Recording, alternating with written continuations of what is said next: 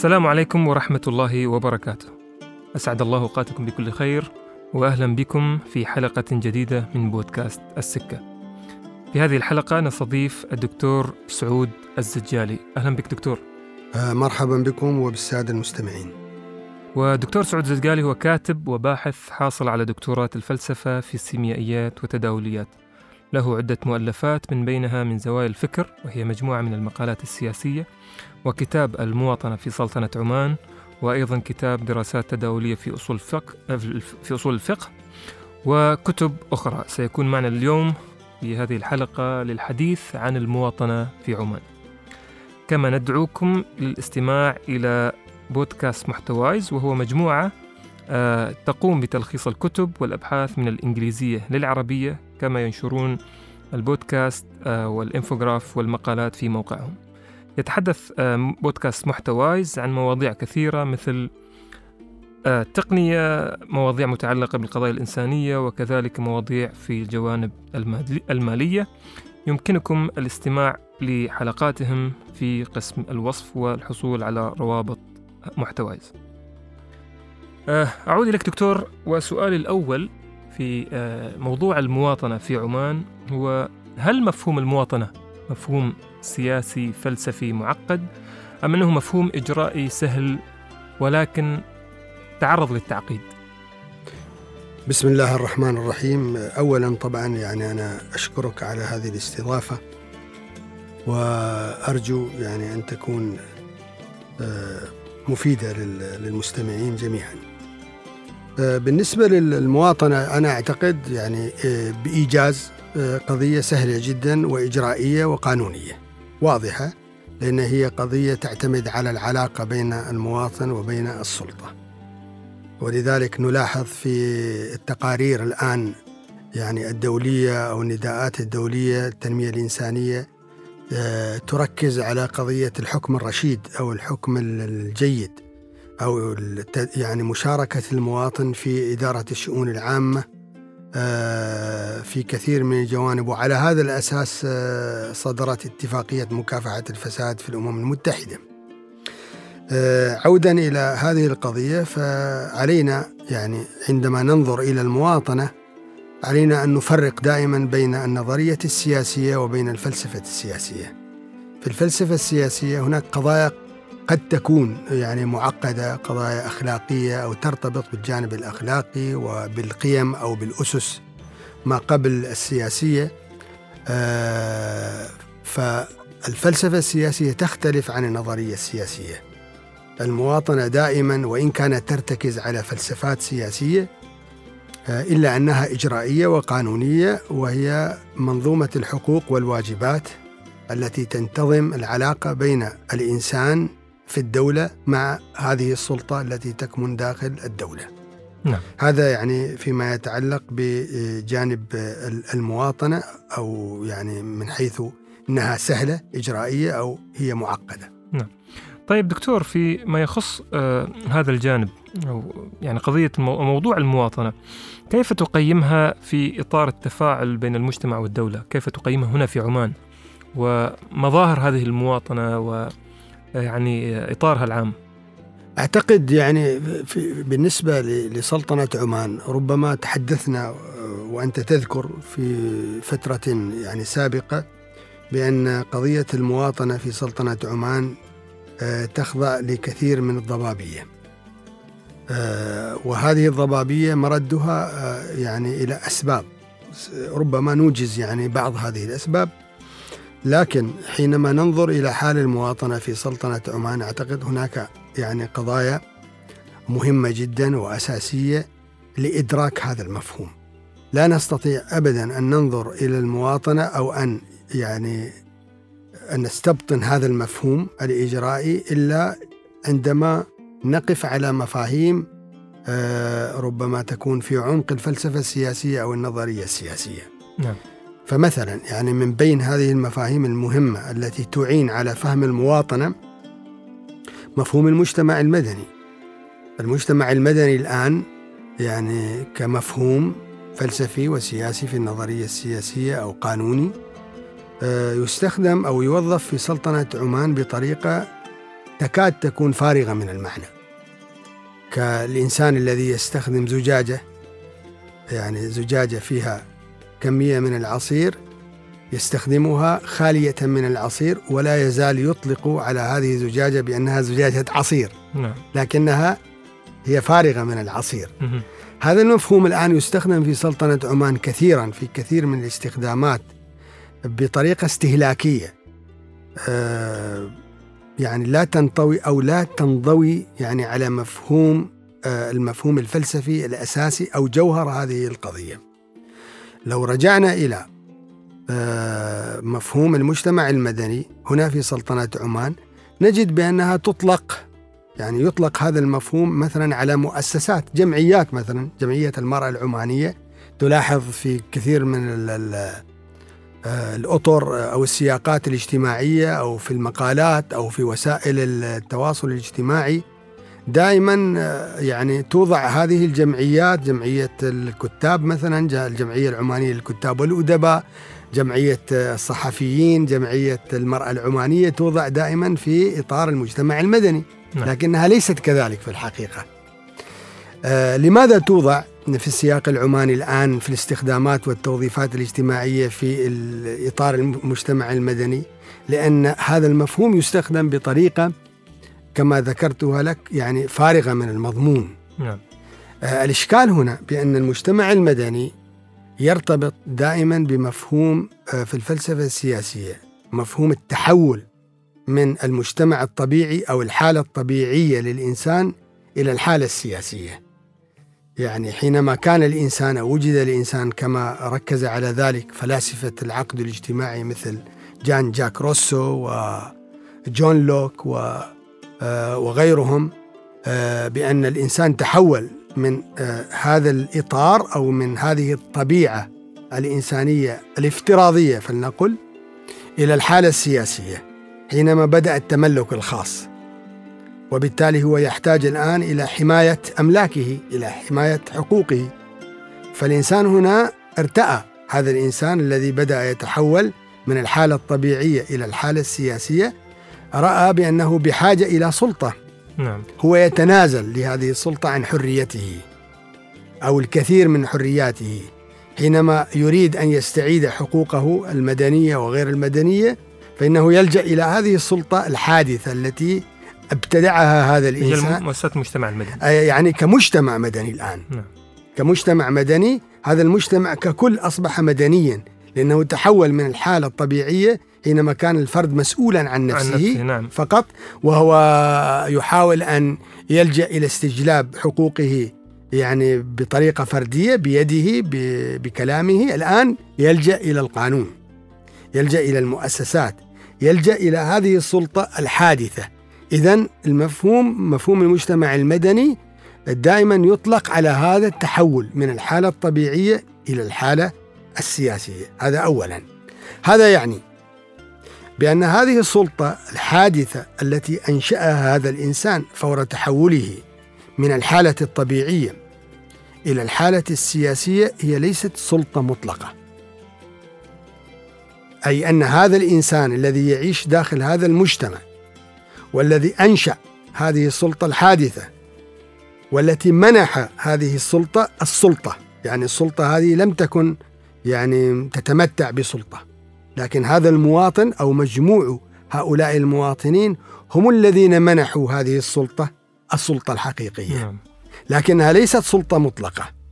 أي أن هذا الإنسان لا يزال يمارس دوره في الرقابة على هذه السلطة بحيث لا تتحول هذه السلطة إلى سلطة مطلقة تمارس سطوتها على ال- المواطنين وإنما هذه سلطة مراقبة. نعم. مراقبة من قبل مجموع هؤلاء المواطنين الذين تحولوا من آه، الحالة الطبيعية إلى الحالة المدنية. الآن حتى يمارس هذا الإنسان آه، الرقابة على هذه السلطة الحادثة يمارسها عبر مؤسسات. هذه المؤسسات لا تنتمي إلى السلطة وإنما تنتمي إلى جانب أو دائرة المواطنين نعم. دائرة المجتمع دكتور، المدني يعني لو نعم لو لو آه، تحدثنا عن هذه النقطة هل تجد بأن هذا هو واقع الحال في عمان؟ هل تتوقع بأن هناك؟ لأنه عادة لما نتحدث أيضا عن المؤسسات التي تمثل المجتمع المدني هي يجب أن تخضع بالاستقلال وأن تخضع أيضا لجزء شيء من القوة في المراقبة وفي المشاركة أيضا. فهل مؤسسات المجتمع المدني أو الجمعيات التي يعني يصنفها البعض على أنها مؤسسات المجتمع المدني يعني آه، هي في في هذا الإطار؟ لا. ولذلك يعني يعني عودا يعني على بدء نلاحظ بأن هذا التصنيف لهذه الأمثلة التي ذكرتها كالجمعية مثلا الجمعية العمانية للكتاب والأدباء مثلا جمعية المرأة العمانية جمعية الصحفيين أي كل هذه الجمعيات التي دائما توضع في السياق العماني في إطار المجتمع المدني هي في الحقيقة ليست آه، مؤسسات مجتمع مدني لماذا؟ لأن المفهوم هذا الذي ذكرته لك يعاني من الخلل لأن هذه الجمعيات هي تعد يعني على أقصى درجة تعد يعني آه، من مؤسسات الدولة لأنها يعني يعني تتكئ في إدارة المصالح على أموال الدولة أو الموازنات التي تمنحها الدولة لهذه المؤسسات. وبالتالي هي مؤسسات مقيدة. آه، ربما هناك أسباب كثيرة جدا لأن لا توجد مصادر تمويل داخل هذا المجتمع أو أن هذه المؤسسات أو أن الدولة لم تفعل جانب مثلا آه، البحث عن البدائل في المستقبل. فأيا كان هذه المؤسسات لا تنتمي إلى المجتمع المدني أو إلى مؤسسات المجتمع المدني لأن المفهوم يعاني من الخلل. كما قد ذكرت لك يعني هنا يجب لكي نفهم مفهوم المجتمع المدني علينا أن نستوعب قضية التحول الحالة الافتراضية التي ذكرها فلاسفة السياسة حالة الحالة الطبيعية للإنسان حالة المشاع بأن الإنسان مسؤول عن نفسه. ثم التحول إلى الحالة السياسية هي الحالة المدنية أو المجتمع المدني.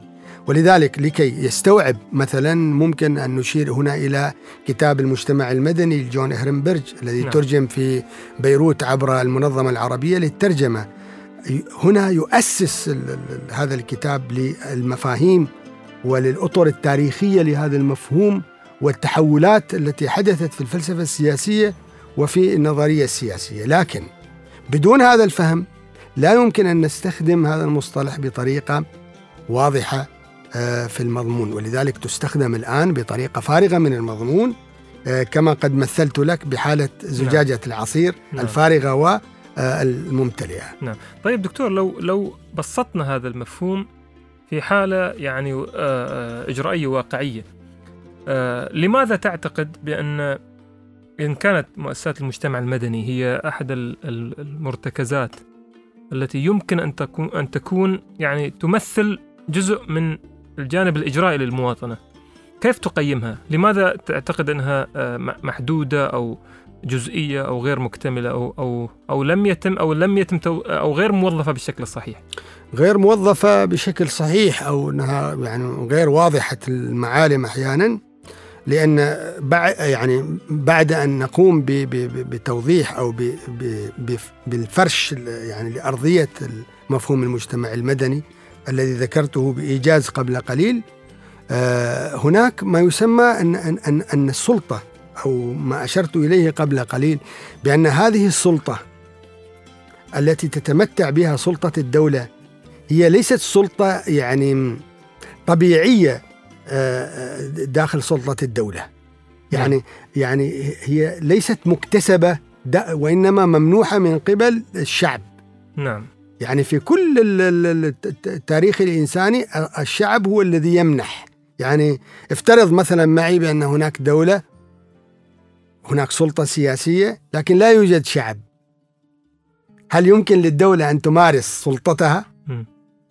أو يعني إجراءات أو أي يعني مفهوم الدولة هل سيكون مكتملا؟ لا يمكن لأن شرط وجود الدولة وجود المجتمع وجود هذا الإنسان، هذا الإنسان هو المانح نعم فلذلك يعني حتى يعني تبرز جوانب آه، مؤسسات المجتمع المدني في سلطنة عمان هناك ما يسمى في الفلسفة السياسية بالعقد الاجتماعي. م. مرحلة الاختيار مرحلة بناء السلطة داخل المجتمع هذا نوع من الإشارة من المجتمع من المواطنين من هذا الإنسان إلى هذه الدولة بأنني منحتك. صلاحية ممارسة السلطة علي أنا نعم. كإنسان لكن وفق القانون. نعم. طيب جك... آه هذه جزئية مهمة دكتور مسألة العقد الاجتماعي ومسألة اللي هو آه يعني يمكن وصفه بالتفاهم بين بين الطرفين المجتمع والدولة. نعم. كيف يمكن أن أن نوضحه في هذا السياق في عمان تحديدا؟ يعني مثلا في عمان لنفترض مثلا هنا في سلطنة عمان.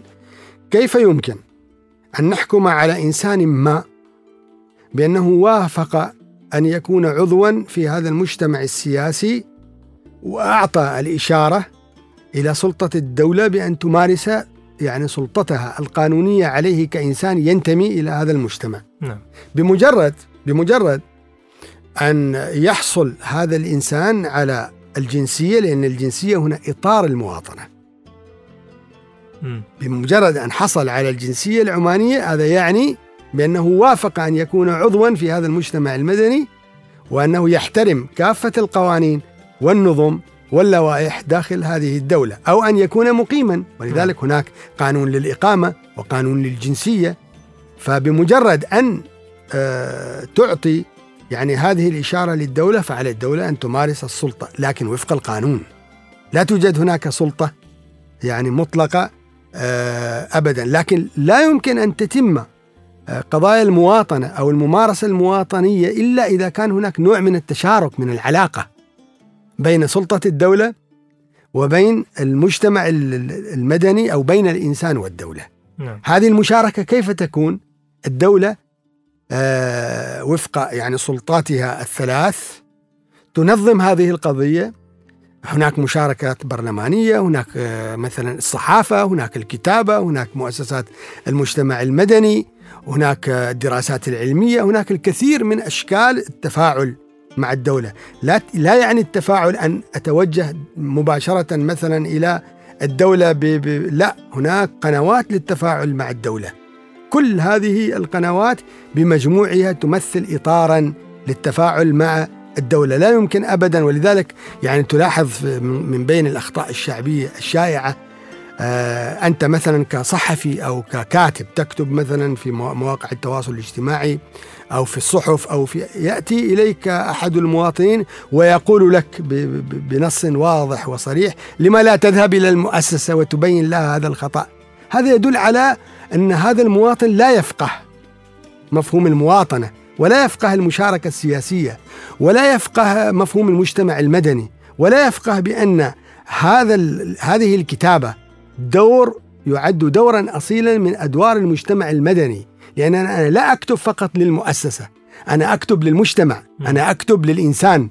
أنا هنا أقوم بنشر وعي معين حول الحقوق السياسية المدنية القانونية لهذا الإنسان في علاقته مع نعم. الدولة. هذه النقطة آه، دكتور سنركز عليها آه، في محور مستقل ولكن هنا إشارة مهمة أريد أن أن أن آه، أتحدث فيها معك حول مرتكزات المواطنة في عمان والتي من بينها النظام الأساسي للدولة والقوانين الملحقة بها ما هي الإشارات المهمة التي تجدها في النظام الأساسي للدولة والتي تشير إلى حق المواطنة وكيف يتعامل تتعامل القوانين الجزئية مع بنود أو أو أو مواد النظام الأساسي للدولة؟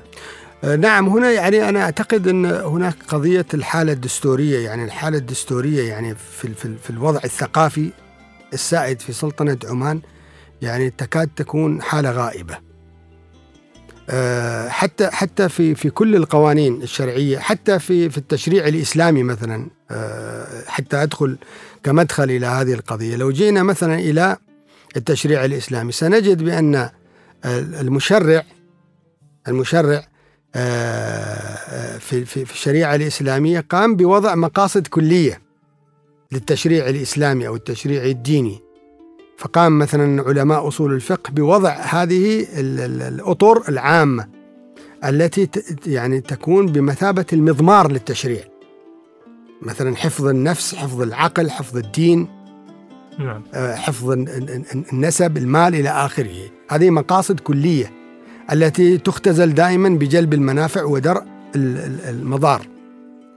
هنا الآن لو جينا إلى في إطار النظرية السياسية يجب أن يكون هناك يعني ما يسمى بالإطار العام، هذا الإطار العام يتمثل في دستور الدولة. والدستور هنا يتمثل في النظام الأساسي لسلطنة عمان الصادر بالمرسوم السلطاني 101 على 96. حينما تأتي تشريعات جديدة داخل سلطنة عمان يجب أن تستحضر ولذلك نلاحظ في المراسيم السلطانية نجد أن مثلا صاحب الجلالة يشير دائما بعد الاطلاع على المرسوم السلطاني رقم نعم. أو النظام الأساسي آه، الصادر بالمرسوم السلطاني إلى آخره، هذا يعني بأن القانون لا يصدر يعني القوانين الجزئية آه، أو التفصيلية لكثير من الوقائع يجب أن لا تصدر إلا في إطار هذا الدستور. نعم. آه، هناك إشكالية موجودة في في في في النظام الأساسي للدولة هذه الإشكالية تكمن أحيانا بأن بعض البنود أو بعض المواد آه، داخل الدستور أو داخل النظام الأساسي تحتاج إلى مراجعة. يعني مثلا اللواحق الموجودة في حدود القانون مثلا الحرية مكفولة في حدود القانون. ماذا تعني هنا بحدود القانون؟ هنا المادة يعني تمثل نوعا من الضبابية أو تنطوي أو تنضوي على شيء آه، من الضبابية مع أن الدستور يجب أن يكون في أعلى درجات الوضوح في القوانين أو في التراتبية آه، القانونية وبالتالي وبالتالي آه، يصير يعني يتحول هذا الإنسان أو يتحول حتى التشريعات داخل الدولة أحيانا إلى إغفال هذا الجانب الدستوري. لو جينا مثلا إلى المرسوم السلطاني آه، كمثال يعني المرسوم السلطاني 96 على 2011 يعني الذي يعني مثلا يتضمن بعض الإجراءات المتعلقة مثلا بالاعتصامات أو التجمهر نلاحظ هنا بأن هذا المرسوم الذي قام بتعديل آه، قانون الجزاء العماني في بعض مواده يعني قد يصطدم في بعض الأحيان مع آه، النظام الأساسي للدولة في بنوده فيما يتعلق بالحريات إلى آخره. جانب آخر من الارتكاز آه، ارتكاز المواطنة بالنسبة للدستور يرتبط ب ب ب ب ب بمصطلح المواطن. نجد بأن النظام الأساسي للدولة يركز على هذا المصطلح وهذا يعني يعتبر من الملامح المشرقة في الدستور بأنه لا ينظر أبدا إلى إلى إلى إلى أي انتماءات أخرى. وحتى في الخطابات السامية تجد بأن التوجه هنا إلى المواطن يعني السلطان مثلا صاحب الجلالة آه لا يتوجه إلى المواطنين آه كأن يقول لهم أبنائي. أو إلى آخره وإنما يتوجه إليهم بهذا آه، يعني هذا المصطلح أيها المواطنون لأن المواطنة هي إطار العلاقة بين السلطة وبين آه، المجتمع فيتوجه دائما وفي النظام الأساسي للدولة أيضا الارتكاز على هذا المصطلح. دائما المواطن والمواطنون هو المصطلح الأساسي الذي آه، يعني يفرش داخل النظام الأساسي للدولة. أيضا يعني قضية المساواة مع القانون. يعني المواطن هنا يقف آه، يعني إزاء القانون مع أخيه المواطن على درجة سواء يعني على صعيد واحد. فالناحية التشريعية آه، في المادة 17 من النظام الأساسي للدولة أن المواطنون جميعا متساوون سواسية. سواسية. لا ينظر إلى المواطن يعني آه، بحسب مثلا عرقه أو مثلا لونه أو لغته أو جنسيته السابقة أو أي انتماءات أخرى. وهذه يعني يجب يعني في هذا الإطار أنا أسجل يعني ملمح تاريخي ملمح تاريخي للدولة العمانية حتى في يعني في في القرون آه، السابقة في القرن التاسع عشر مثلا بعد وفاة السيد آه، السلطان سعيد آه، بن سلطان. بعد وفاته يعني نلاحظ بأن آه، في عهد مثلا السيد ماجد آه، بن سعيد بن سلطان يعني هناك كان ارتكاز على هذه النواحي المدنية يعني بدأت الدولة تتحول إلى الناحية المدنية وإلى والإقبال على التعددية النسيج الثقافي الموجود كمتنوع. نعم كتنوع نعم. وهذا ملمح ساد يعني في في, في الثقافة العمانية في السلطة العمانية نعم. يعني كدولة آه، قائمة هنا في سلطنة عمان في زنجبار أو هنا في في عمان. هذه هذا ملمح تاريخي جيد جدا ويجب أن يستثمر. نعم. طيب دكتور في هذه النقطة اللي ذكرتها أن المواطنون متساوون أمام القانون هل هناك آه، آه، يعني تعارض بين ما نقرأ طبعا في النظام الأساسي للدولة وبين الواقع الذي نراه ونسمع عنه ونقرأ عنه أيضا يعني؟ طبعا لأن هناك قضايا كثيرة مرتبطة بالفساد والمحسوبية والاختيار وفق المعرفة المسبقة والاختيار وفق الوجاهة الاجتماعية وكل هذه الجوانب. آه، نعم ولو, ولو رجعنا إلى العام مثلا 1995 آه، بدايات تدشين استراتيجية التنمية الشاملة الثانية لأن كانت هناك استراتيجية تقريبا في العام 1976 آه، في المرحلة الثانية الاستراتيجية الثانية التي ستنتهي يعني قريبا 2020 2020 نعم. في هذه الاستراتيجية آه، هناك تحديات. هذه التحديات مدونة يعني موجودة آه، في عمان 2020 من بينها ضعف الرقابة. م. فإذا كان هناك نوع من ضعف الرقابة فهذا يعني بأن الدستور سيتأثر القوانين ستتأثر. الرقابة دائما آه، يعني بإيجاز آه، الرقابة تتمثل في مراقبة سريان القانون نفاذ القانون تطبيق القانون. إذا أص... إذا إذا صار هناك ضعف في تطبيق القانون ستظهر جوانب من التفاضل من التراتبية. وهنا أشار يعني آه، ممكن أن أشير إلى دراسة عمانية مثل ماركوس في مسقط للباحث العماني علي الرواحي. أشار إلى هذا الجانب في كتابه آه، في نشأة البرجوازيات العمانية في ظاهرة الإنسان المستثنى في كل هذه الجو ولذلك الدولة أحست في العام 2013 بتنامي الضعف وكانت الدولة راغبة مثلا في مكافحة الفساد ويعني انضمت أو صادقت على اتفاقية الأمم المتحدة لمكافحة الفساد. وبالتالي يعني هذه ظاهرة يعني في أي دولة الفساد موجود لكن بنسب متفاوتة. كلما آه، يعني ضعفت أو يعني ضعفت يعني هناك ضعف في منظومة الرقابة الحكومية الدولية آه، أو المحلية آه، سنتحول إلى جانب التفاضل والتراتبية وإشكالات تتأثر بها أو يتأثر بها أو تتأثر بها المادة 17 من النظام الأساسي للدولة.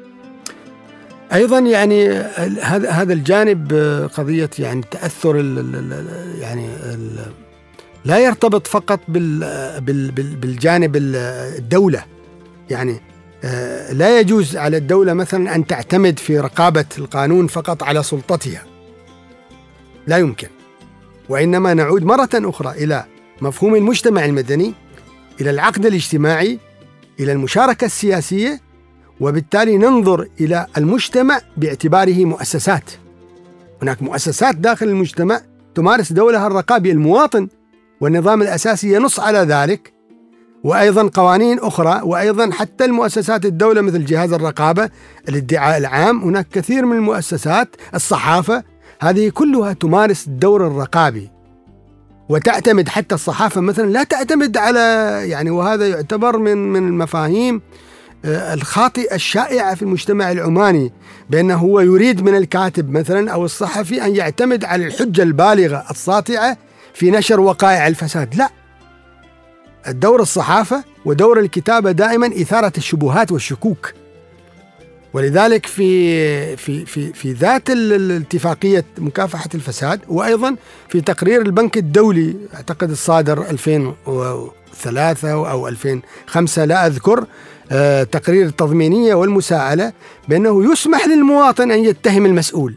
لماذا سمي هذا الشخص الذي يدير سلطة أو مؤسسة داخل الدولة سمي بهذا الاسم مسؤول؟ نعم. مسؤول لأنه مسؤول عن مهامه وإجراءاته وإنجازاته. نعم. هذه نقطة مهمة دكتور آه، آه، يعني نريد أن نتحدث عنها موضوع المساءلة. وهي أيضا مرتبطة بشكل رئيسي بموضوع المشاركة والتفاعل. وهنا يعني أحيل موضوع المشاركة والتفاعل سواء كان من الم... من الأفراد من المواطنين أو حتى من المؤسسات. على سبيل المثال الصحافة والإعلام وكيف يمكن أن يلعب دورا في التفاعل. وأيضا في التعبير عن المشاركة من خلال نقل وجهة نظر المواطنين أو آرائهم أو نقل وجهة نظر مستقلة مستقلة عن إطار الدولة أو السلطة. ففي هذا الجانب تحديدا كيف يمكن أن يعكس الإعلام ويمكن تعكس الصحافة هذا الدور دور التفاعل والمشاركة والمساءلة. وكيف تقيمها في عمان أيضا؟ في ضمن ما آه، حدود المواطنة. يعني أنا أعتقد بأن يعني هناك يعني يجب أن نرسم آه، خط يعني خطين أو مسارين. مسار يرتبط بالمفاهيم التي تريد الدولة أن ترسخها ومسار آخر هذا المسار يرتبط بالمجتمع وثقافة المجتمع. أو ثقافة النخبة حتى أو ثقافة الكتاب ثقافة الصحفيين إلى آخره. أنا أعتقد بأن الخط الذي يتعلق بمسار الدولة في هذا الجانب بالذات يعتبر يعني خطا بطيئا إلى أبعد الحدود. القوانين التي تتعلق بحرية الصحافة بالكتابة لم تتطور لم تتغير. لا توجد هناك مساحة كافية بالعكس هذه المساحة يعني تقلصت. المساحة الحرية المرتبطة بالحريات يعني المدنية أو القضايا الحقوق أو التعبير عن الرأي آه، وإن كانت موجودة ومدونة في النظام الأساسي للدولة لكن تحتاج إلى تطوير فيما يتعلق بالمسار آه، الذي يعني تسير عليه آه، سلطة الدولة أو مؤسسات الدولة. في الجانب الآخر هناك طموح داخل المجتمع. هناك مثقف يقرأ. يقرأ في التقارير الدولية يقرأ في النظرية السياسية في الفلسفة السياسية يقرأ حتى في الجامعات مثلا. الجامعات الآن مثلا فيما يتعلق بالإعلام بالصحافة هذا طالب يعني يدخل في هذه الجامعات ويدرس مساقات أكاديمية. لا توجد فيها مجاملات أو هذه الق... هل الدولة الآن استطاعت أن تتوازى أو تسير جنبا إلى جنب مع هذا الطموح؟ هنا الإشكال. حتى في جانب ال يعني الجانب المرتبط بالبرلمان الثقافة البرلمانية آه، تكاد تكون ضعيفة حتى عند الأعضاء الذين يترشحون إلى عضوية مجلس الشورى سواء السابقين أم هؤلاء الذين الآن بدأوا في الدخول إلى آه، مجال التنافس. هذه الثقافة تكاد تكون منعدمة يعني الشخص الذي ينبري للدخول إلى هذه المساحة في الممارسات البرلمانية يعني يكاد يكون صفرا في مجال الثقافة السياسية في النظرية السياسية حتى في الجانب الأخلاقي. يعني الأعمال التي يقوم بها آه، الآن مثلا العضو الذي يترشح أو الذي يريد أن ينتخب في عضوية مجلس الشورى تجده يتسابق في تقديم بعض الخدمات للمجتمع الآن. كونه سيترشح إلى عضوية مجلس الشورى. لو رجعنا إلى الفلسفة الأخلاقية أو أو حتى إلى التشريع الإسلامي سنجد بأن هذه الأعمال يعني لا تتسم بالقيمة الأخلاقية. لأن هذه الأعمال منوطة أو مرتبطة بجانب مصلحي. نعم. يعني هذا الشخص يريد أن يصل إلى عضوية آه، مجلس الشورى فقط. لشيء ما في نفسه لكن لا لا لو كان هذا الشخص فعلا يعني ناصحا للمجتمع أو يريد أن يكون مثلا أن يقدم خدمات آه، أو خدمات جليلة لهذا المجتمع كان يمكن أن ينظر إليه وهو يقدمها على الدوام. لا ترتبط فقط بالجانب الدعائي بمجلس الشورى أو بالانتخاب ولذلك هي تفقد القيمة الأخلاقية حتى الاعضاء الحاليين. يعني على مدار مثلا الدورتين السابقتين لما الأعضاء وهم يعني مرشحون من قبل الشعب لما لا يمارسون صلاحيات البرلمانية. هناك صلاحيات برلمانية معطلة كالاستجوابات أو مثلا يعني لا يعني لا تجد العنصر التمكين القوي جدا في عضوية مجلس الشورى أو في الممارسات البرلمانية. وبالتالي هل لكن دكتور في هذه النقطة تحديدا وهي مرتبطة بشكل رئيسي مع عنصر المشاركة وهي أحد عناصر المواطنة آه، آه، أو مرتكزاتها يعني تحديدا هل تجد بأن السبب لأنه هناك كثير من الناس يحيلون السبب إلى ضعف المجلس أو ضعف ال ال ال الصلاحيات. هل تعتقد بأن هذه الإحالة صحيحة أم أن هذا عذر؟ أم أن هناك أيضا آه، عدم رغبة من الأعضاء؟ نظرا لأسباب كثيرة من بينها كما يقول الناس أو المجتمع في كثير آه، حتى في مواقع التواصل الاجتماعي أن هناك مصالح تتعارض مع رغبات الأعضاء. هذا طبعا يتعلق أول شيء بعنصر التمكين.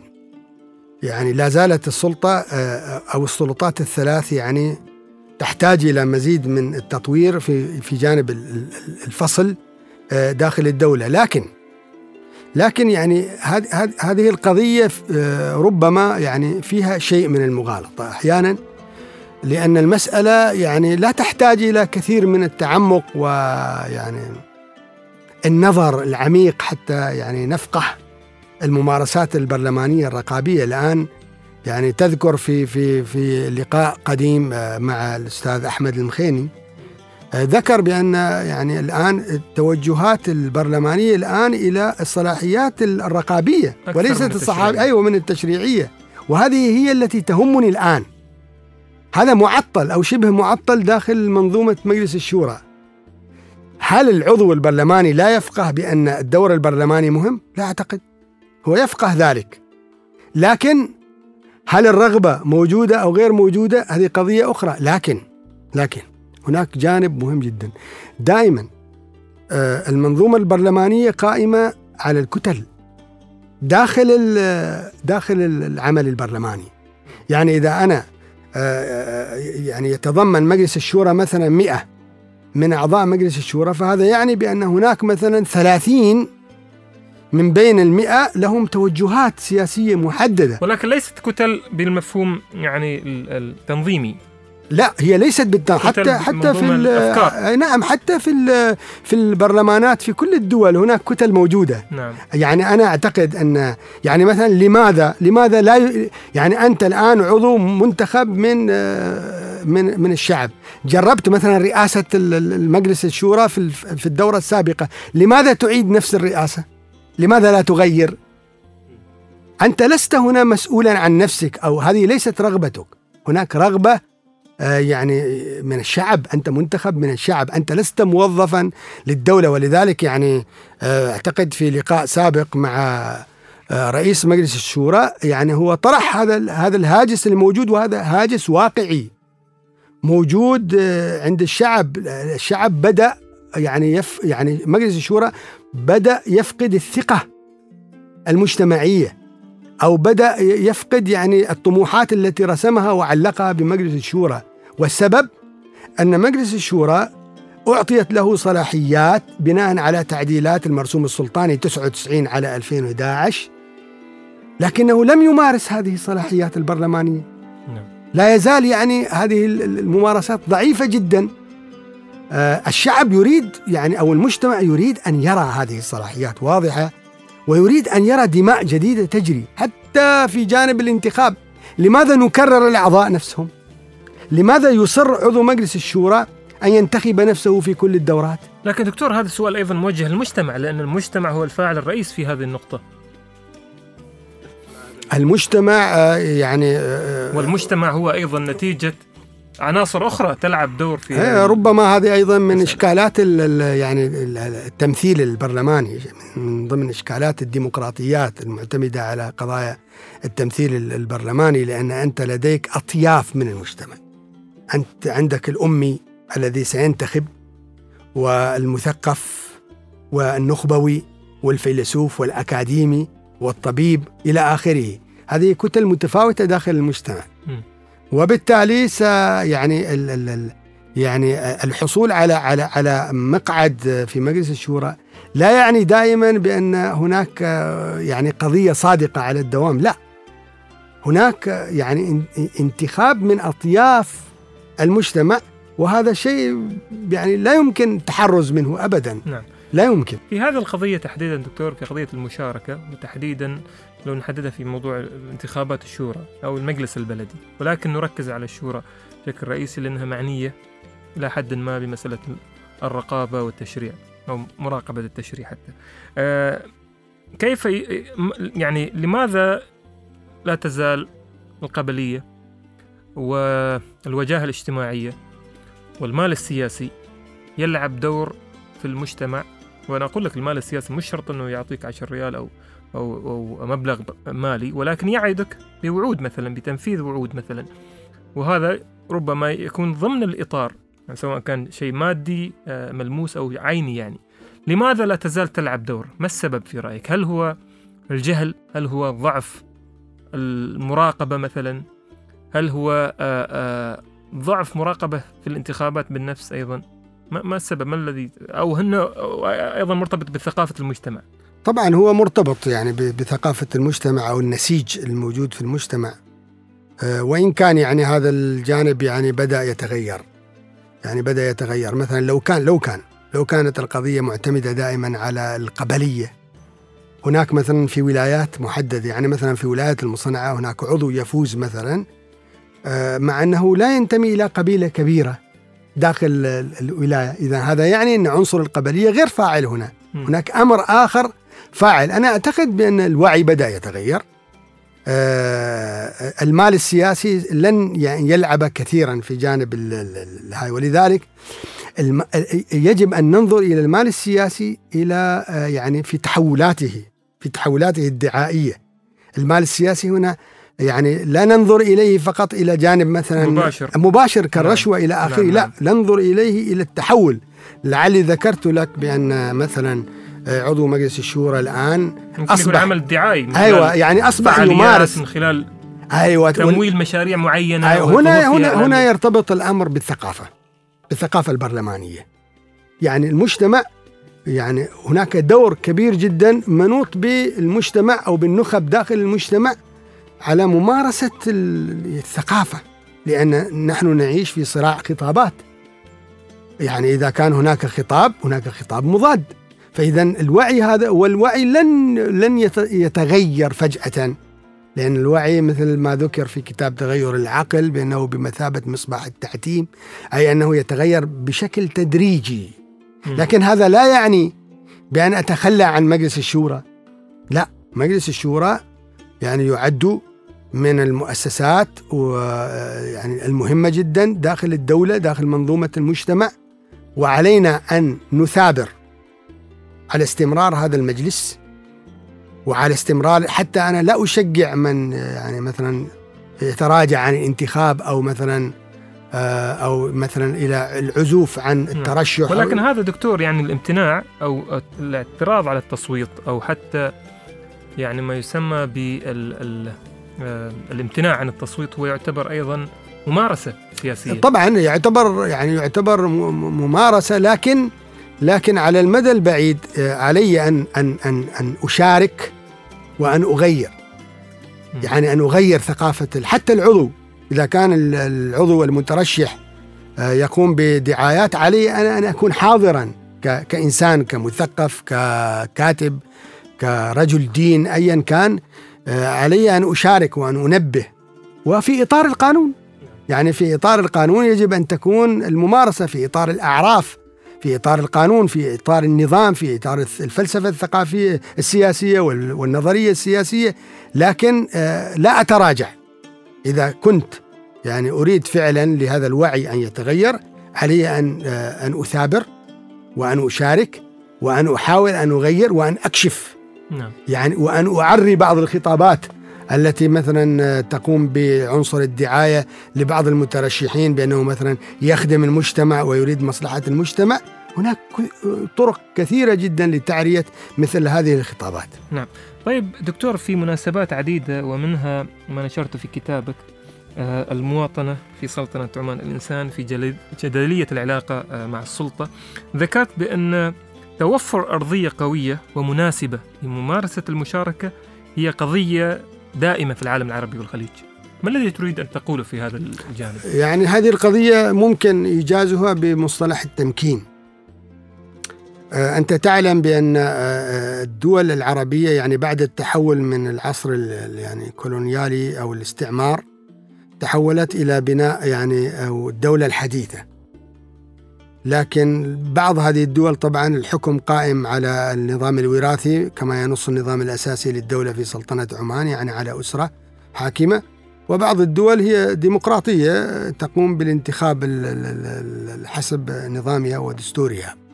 لكن في كل هذه الدول العربية ايا كانت يعني حتى أحيانا دولة جمهورية ديمقراطية لكن هناك نوع من الاستبداد وأحيانا وهذه قضية ذكرها أرسطو يعني شكل الدولة دائما لا يحيل على الممارسة التشاركية أو الديمقراطية. وبالتالي وبالتالي في هذه الدول فالسلطة هي هي التي تقوم بالتغيير هي التي تمسك يعني زمام الأمر دائما. آه، وعليه فعلى السلطة إذا كانت فعلا راغبة في التغيير في التحول السياسي في نشر وعي وثقافة قائمة على المواطنة والتعددية والقانون فعليها أن تبادر بالتغيير ولذلك أنت تلاحظ في سلطنة عمان بأن التغييرات الجوهرية حدثت من السلطة. يعني من السلطة وفي العام 2011 في وفق المرسوم السلطاني 99 على 2011 آه السلطة إذا كانت تريد لهذا المجلس مثلا مجلس الشورى مثلا باعتباره بوتقة المشاركة المجتمعية في إدارة الدولة فعلى السلطة أن تبادر هنا في مراقبة ال ال يعني عمليات الانتخاب لأن عمليات الانتخاب هي عمليات ما قبل الممارسة يعني الشوروية. هناك كثير من الإشكالات الموجودة داخل هذا المجلس. التمكين هنا حتى في الإطار الإسلامي نجد أن الله سبحانه وتعالى حينما توجه إلى النبي قال له فبما رحمة من الله لنت لهم ولو كنت فظا غليظ القلب لانفضوا من حولك فاعف عنهم واستغفر لهم وشاورهم في الأمر. فإذا عزمت فتوكل على الله إن الله يحب. يعني لولا هذا الدفع من الله سبحانه وتعالى ثم من النبوة لإتاحة المجال للممارسة التشاركية مع أن النبوة لا تحتاج إلى إعادة النظر في القرارات لأنها قائمة على الوحي وفق المفهوم الإسلامي في في إطار الثقافة الإسلامية إلا أن الشورى موجودة. الدولة إذا كانت تريد ممارسة للشورى عليها أن تسعى إلى تمكين هذا المجلس. والتمكين طبعا يحتاج إلى قضايا تتعلق بإنسيابية المعلومات الإحصاءات الدخول. ولكن أيضا آه، على المجلس أن يساعد الدولة أو يساعد المجتمع في هذه الممارسة. لا أن ينصرف إلى وظائف ليست من مهامه واختصاصاته. كما قد ذكر رئيس مجلس الشورى في فترة سابقة بأن المواطن يلجأ إلى العضو والعضو يقوم بتيسير آه، بعض الأعمال. هذا ليس دور مجلس عضو مجلس الشورى. بالعكس هذا يعتبر يعني من المحسوبيات. هذا خطأ. هذا ما قاله رئيس مجلس الشورى في في حوار سابق قبل أسابيع. نعم. يعني ذكر بان ان إن المواطن يلجأ إلى عضو مجلس الشورى ليقوم بتسهيل بعض الأعمال لهذا المواطن. لكن هذا هذا ليس صحيحا. على هذا العضو أو على مجلس الشورى أن يوضح للمواطنين بأن هذا ليس دوره. إنما دوره يكمن في يعني في الصلاحيات الرقابية والتشريعية. فلماذا هو يمارس دورا؟ يعني أنا مثلا مواطن لم ألجأ في يوم من الأيام إلى عضو مجلس الشورى. فهل هذا يعني بأن مصالحي ستتعطل يعني لم ألجأ. ومصالح سين من الناس لأنه يلجأ إلى عضو مجلس الشورى. ستتقدم إلى الأمام ويقوم ويسعى عضو مجلس الشورى. هذا هذا نوع هذا خطأ قانونيا. هذا يعتبر نوعا من المحسوبية. نعم. كيف يعني هذه ثقافة برلمانية يجب أن تكون يعني متوفرة عند عامة الشعب فضلا عن عضو مجلس الشورى أو عن رئيس مجلس الشورى. نعم. طيب إذا إذا أنت ترى بأن السلطة هي من تملك زمام التغيير في آه، العالم العربي في الخليج. تملك نسبة آه، يعني يعني كبرى. نعم. يعني مقدار كبير جدا آه، لأن لا يوجد هناك تمكين لا توجد هناك حريات لا يوجد هناك مساحة كافية لنشر الوعي. داخل هذه المجتمعات فالسلطة قادرة والسلطة طبعا مرتبطة بمجتمعات دولية بمواثيق حقوق الإنسان باتفاقيات مكافحة الفساد آه، بالتقارير التضمينية التنمية البشرية المؤشرات التنافسية وحقوق الإنسان. كل هذه يعني السلطة ترتبط بها في المجتمع يعني الدولي. هي غير منعزلة عن لا لا غير منعزلة أبدا آه، وهي مراقبة من المجتمع الدولي كاملة. وبالتالي هي مرتبطة بقضايا اللي متعلقة بالأمن وإلى آخره. إذا السلطة هنا تملك مقدارا كبيرا من يعني مؤشرات التغيير لكن هذا لا يعني بأن السلطة هي الوحيدة لا. الشعوب تمتلك الكثير من مؤشر بالثقافة والتطور والتغيير والقراءة وأيضا يعني هناك أدوار يجب أن تكون متضافرة حتى نصل إلى يعني جانب توعوي كبير جدا. ونعبر يعني إلى مساحة من المشاركة لحماية القرار داخل الدولة من الفشل. نعم. طيب دكتور أنت ذكرت في في نقطة آه، مهمة آه، استوقفتني هي أن التحول لقد تحول المواطن كما تقول في العالم العربي إلى كائن ساكن روحه ساكنة وعقله نائم لماذا هذا التوصيف بنظرك؟ هل المواطن منعزل عن محيطه الاجتماعي منعزل عن محيطه السياسي أو تم عزله المواطن وما ما دلالة ذلك بمسألة المواطنة والمشاركة والتفاعل في يعني ربما يعني نتحدث طبعا هذه القضية يعني ليست يعني لم أطرحها أنا بنفسي ولكن هي مطروحة. يعني هي مطروحة في كثير من الفلسفات والتوجهات السياسية والنفسية أيضا. آه، فالإنسان يعني فيه جانب مهدور يعني طاقة مهدورة. هذا الهدر بالنسبة لهذا الإنسان في المجتمعات العربية ككل. أنا هنا أنا لا أقصد سلطنة عمان. سلطنة عمان ضمن المجتمعات العربية. آه لكن دائما التمثيل في سلطنة عمان آه في العالم العربي وأيضا في في في المجتمع العماني حتى نقارب أو نقرب القضية. لماذا هذا الإنسان يعد ساكنا أو سلبيا داخل المجتمع السياسي في المجتمعات العربية أو حتى في المجتمع العماني. الآن الإنسان حينما يفقد معنى الحياة يعني الآن أنت لو جيت إلى قضية الباحثين عن العمل هذا الباحث الذي درس والذي يعني يقبع في المنزل ولا يمارس دوره في الحياة فهذا يعني بأنه يفقد معنى الحياة يفقد الثقة للسلطة للمؤسسات وبالتالي هنا المؤسسات تفقد الشرعية. الشرعية هنا آه، تتمثل دائما بالثقة أو بالاطمئنان. اطمئنان هذا المواطن بأن هذه المؤسسات تقوم فعلا برعاية حقوقه وبالتالي هو يقوم بأداء واجباته. لذلك حينما يحس هذا الكائن أو هذا الإنسان في هذه المجتمعات بأنه مهمش بأنه آه، يعني آه، غير ذي جدوى في هذه المجتمعات يعاني مثلا من من من من من عدم الاستثمار والاستغلال كونه ينتمي إلى نسيج رأس المال البشري داخل هذا المجتمع فإنه يتحول إلى كائن سلبي كائن ساكن فضلا عن قضايا المتعلقة بالمشاركات. يعني الآن مثلا الدولة بدأت الآن تتحول إلى استراتيجية 2040 طيب استراتيجية 20 2020 آه، ما الذي حدث؟ هل القضية في الاستراتيجية في الخطة أم القضية في التنفيذ ومراقبة وسيرورة هذه الخطة؟ هل شارك المواطن في بناء هذه الاستراتيجية؟ هل شارك المواطن في هذه لو كان المواطن شريكا في هذه الاستراتيجيات وفي هذه القرارات فإن المواطن سيتحمل التبعات فيما بعد التي ترتبط بالفشل لأن الفشل هذا وارد في أي عمل إنساني. لكن يجب أن يكون المواطن شريكا. الشراكة كيف تكون؟ تكون عبر آه، مؤسسات آه، أنظمة لوائح قوانين الصحافة الكتابة الوعي مؤسسات المجتمع المدني. هناك أشكال كثيرة جدا موجودة. علينا ألا نتخوف من بناء قرار سياسي مبني على التشارك حتى لا نهمش هذا الإنسان وبالتالي لا يكون ساكنا يعني مهدورا آه، لا يدرك معنى الحياة. نعم.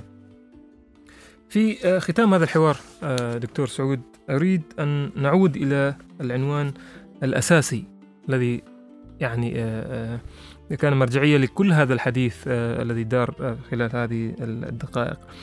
ما الذي يمكن أن يرسخ المواطنة في عمان اجرائيا عبر المؤسسات ويعني لنركز على الأقل على المؤسسات التي آه، تعنى بالمشاركة والتفاعل مؤسسات المجتمع المدني ما الذي ينقصها؟ ما الذي تحتاجه؟ ما الذي تواجهه من تحديات؟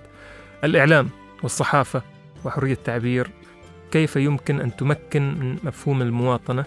وأيضا المؤسسات التمثيلية متعلقة بمجلس الشورى ومجلس البلدي لهذه المؤسسات كيف يمكنها أن تساهم في ترسيخ قيم ومعالم المواطنة الحديثة. في فترة سابقة وهذا مثال يعني أراه يعني مهما في مؤسسة بيت الزبير. يعني وهذه مؤسسة يعني تحاول أن تقدم يعني برامج نوعية إلى حد ما مختلفة تماما عن السائد. ويعني التقيت بالدكتور محمد شحي في بعض الأحيان.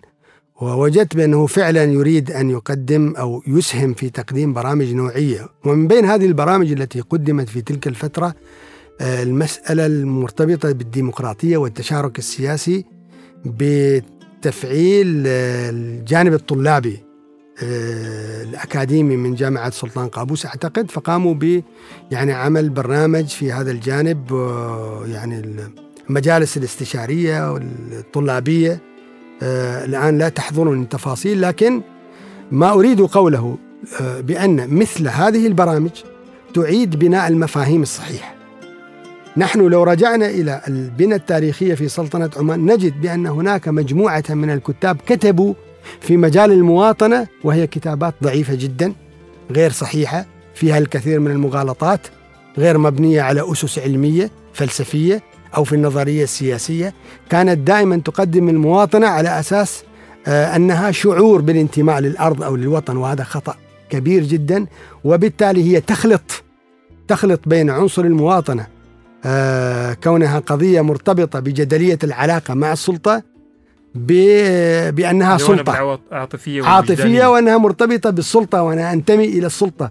هذا هؤلاء الكتاب وربما لو كانت لنا حلقة في المستقبل سنجلس أو نحلل هذه الكتابات ودور هذه الكتابات في إرساء المفاهيم المغلوطة بشأن المواطنة. الآن الآن علينا أن نعود إلى ممارسات فكرية علمية صحيحة اولا بشأن المفاهيم والمصطلحات المرتبطة بالنظرية السياسية بالمواطنة بالمشاركة بالديمقراطية حتى نستطيع عبر هذا الوعي أن نفرش وعيا مجتمعيا سائدا يقوم تلقائيا بالرقابة على هذه الأنظمة المؤسساتية أو الفكرية وبالتالي سيكون هناك حراك فكري أيضا إجرائي في مجال المواطنة قضية إجرائية قانونية قائمة على علاقة يعني المشاركة أو التشارك في منظومة الحقوق والواجبات وإطارها هنا الجنسية أو الإقامة في حدود دولة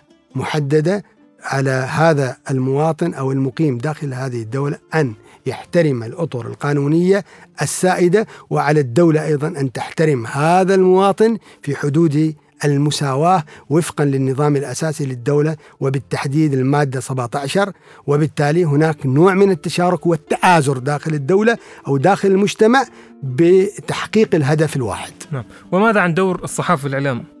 أيضا في هذا السياق. أنا أرى بأن يعني لا أجد هناك يعني دورا صحفيا. هناك هناك يعني الدور الكتابي يحتاج إلى الكثير من النظر والإعادة. حتى في إطار الكتابة الكتابة الموجودة أو المشهد الثقافي في سلطنة عمان مشهد منزو يعني بمعنى بأنه قابع في زاوية محددة.